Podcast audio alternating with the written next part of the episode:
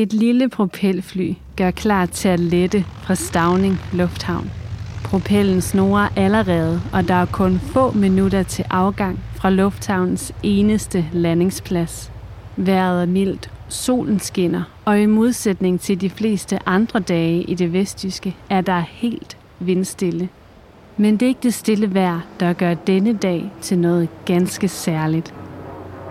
Det er derimod dem, der sidder på flyet.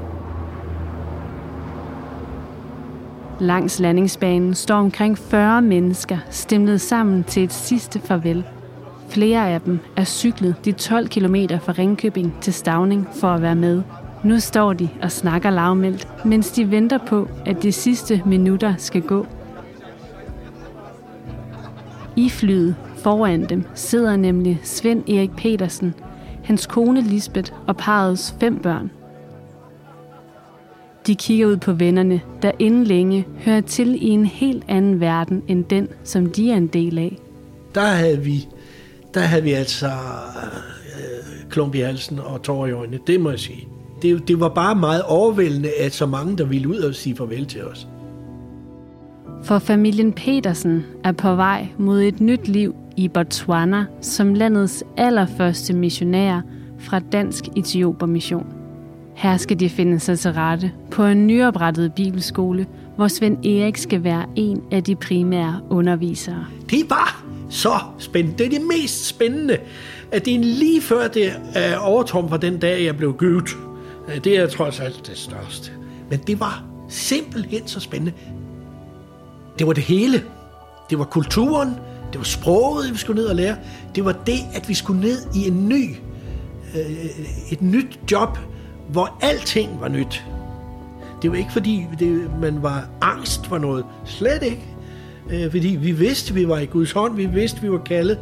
Så derfor, hey, det var, det var simpelthen så stort. Nu begynder i godsøjne eventyret. Du lytter til en podcast udgivet af Promisio. Organisationen hed tidligere Dansk Etiopermission, og det var dem, der i slutningen af 80'erne sendte Svend Erik og familien til Botswana i fem år. Og det, du skal høre nu, er et afsnit i en podcastserie om livsforvandlende møder. For Svend Erik og familien fik nemlig nogle helt særlige år i Botswana. Når man først har været i Afrika og været der i øh, nogle år, så får man det ind under huden. Men hvad var det, der fik Svend Erik til at sætte sig ind i propelflyet en forårsdag i 1989? Hvorfor forlod han alt det, han kendte? Og fik han de eventyr, han drømte om? Det har jeg sat mig for at finde ud af. Mit navn er Annika Torø Weber.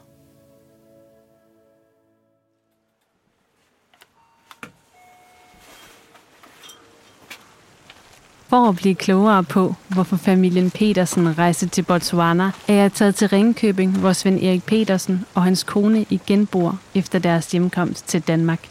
Her har de fundet sig til rette mellem fjord og hav.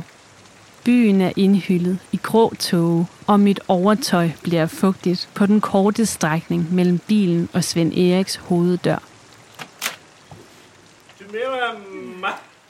Hvad siger du? Oroha Kabula.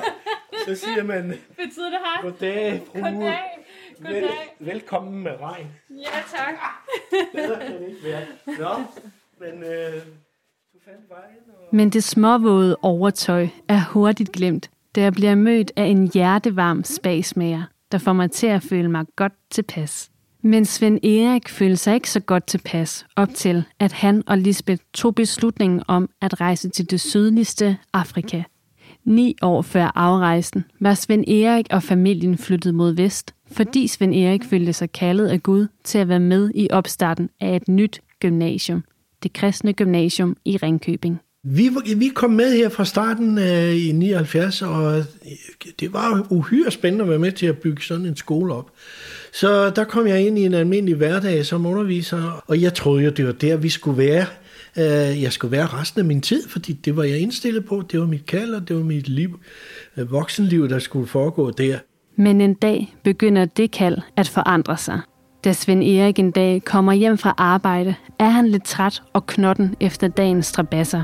Du kan tage med mig til Botswana, siger hans kone henkastet, og vender blikket mod Promisius forgænger, det EM-blad, der ligger foran dem. Indrammet i en ildrød farve står der, lærerpar søges til bibelskole og præsteseminarium i Botswana. Det var simpelthen forfærdeligt. Det var som at få den lismasken. Og nu er det fredag eftermiddag, og vi skulle over og besøge Lisbeths forældre på Djursland, og øh, det var skrækkeligt at køre afsted, fordi jeg kunne mærke, det gnavede og gnavede og gnavede indeni. Og det var fuldstændig irrationel øh, tanke, fordi vi havde, jeg havde mit gode job på KG. Jeg troede, jeg skulle være der resten af mine dage. Havde det godt med det, selvom jeg kunne brokke mig over det, der er egentlig. Og, ja, og vi havde en dejlig familie, stor familie.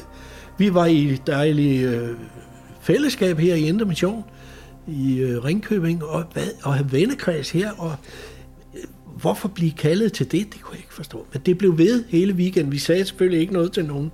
Det var simpelthen indre uro, som ikke ville slippe os. Så det var det, jeg vil sige, var et indre kald.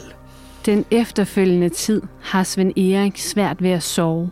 Han grubler over, om Gud virkelig er i gang med at kalde ham og hans familie til et helt andet liv på den anden side af kloden. De tanker deler han kun med Lisbeth og et nært vennepar. Alligevel er det som om, at nogen lytter med i hans tanker. For da sønnen Ulrik en dag kommer hjem fra skole, falder alle brikkerne på plads. Ulriks lærer har givet ham en bog med hjem. Den hedder Børnene i Ditlabing og handler om en familie i Botswana. Vi kiggede på hinanden og sagde, det er et a sign.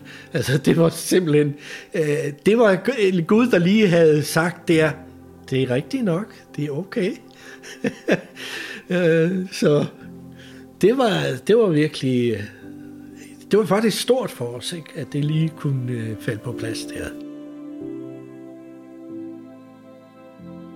Man tænker, jamen kan det være rigtigt? Er det bare vores egne tanker? Men når man får sådan en bekræftelse, så, så tager vi det som svar fra Gud, der gerne vil vise os vejen.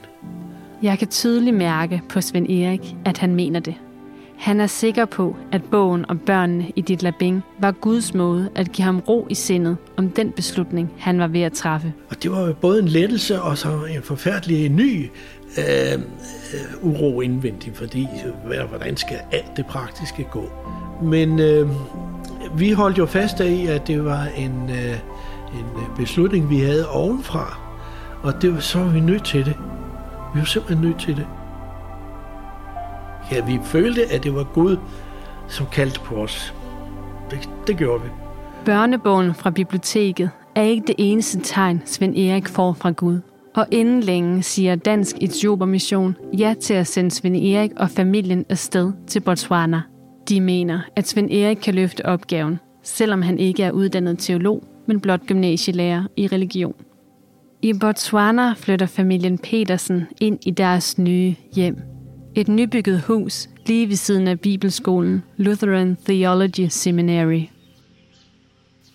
Skolen ligger 20 km syd for Botswanas hovedstad, Gaborone, dybt inde i buschen.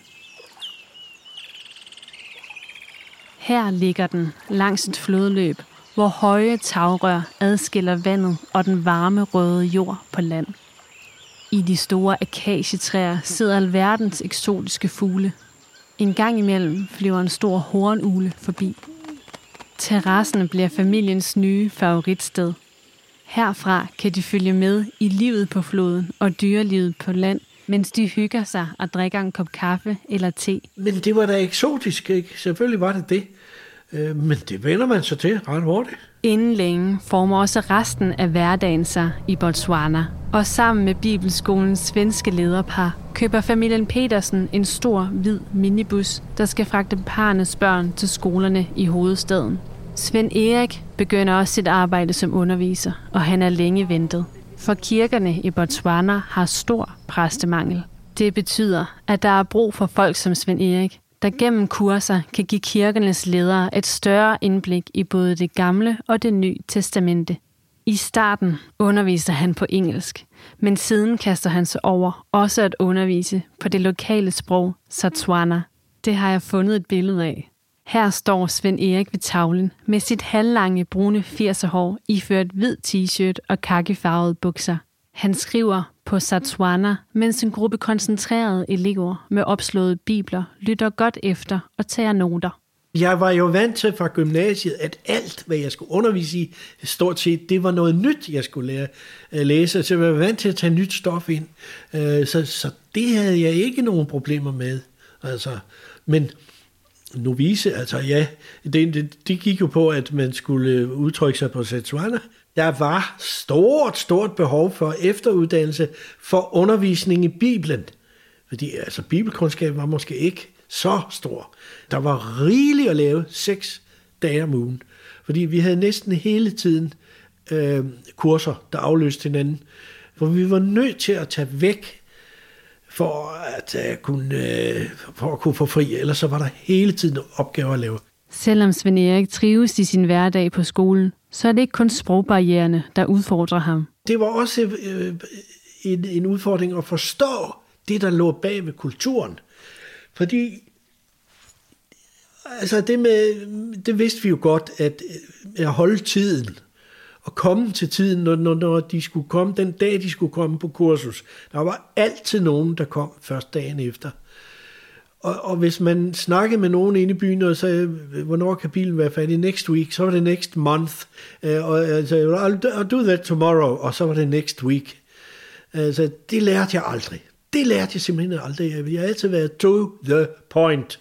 Men man måtte selvfølgelig tage det, tage det som det kom. På trods af, at han aldrig helt lærer at tilpasse sig tidsforståelsen i Botswana, så lærer han at tage den med ro. For når dagens arbejde er slut, er der tid til nærvær med familien. Børnene leger med deres svenske venner i swimmingpoolen, og om aftenen er der familietid. En sjælden gang ser familien Petersen en af de få film, de har på videobånd. Men ellers går tiden med højtlæsning fra børnebiblen.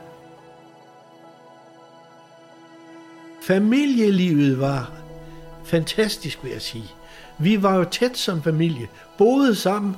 Det er noget, vi har snakket om siden også, at det betød meget, at vi kunne have vores børn hos os. Men det var ja, da en tryghed, også for dem, at vi var der hele tiden. Så det har vi da, tror jeg, vi har haft meget glæde af. Den trygge atmosfære, de var i, det har da givet en masse altså, overskud, og det har styrket familiesamholdet. Årene går, og selvom familien Petersen nyder familielivet inde i bushen, så beslutter de efter fem år at rejse hjem igen. Familieomstændigheder gør, at der er brug for dem i Danmark. Vi var nødt til at rejse hjem efter de fem år. Og det gjorde ondt for mig i hvert fald, at øh, jeg skulle efterlade arbejde, der først lige var kommet rigtig i gang. Jeg ville meget gerne være blevet der fem år mere, altså. Men, øh, for jeg synes, nu har vi fået løbet noget i gang. Og så skal det pludselig måske gå i stå. Så ja, det var jo lidt, lidt tungt at rejse dernede fra. Jeg, jeg havde gråd i, i øjnene og klump i halsen. Og jeg tror, Lisbeth gerne hellere ville hjem, end jeg ville. Men øh, jeg kan huske, at jeg sagde farvel til øh, biskoppen der, og, og det var, det var bevægende. Det, det synes jeg, fordi jeg synes, vi var blevet glade for at være der. Selv med alle de udfordringer, der kunne være. Men på den anden side hvilede vi også i det, og vi var klar over, at det er det, vi skal.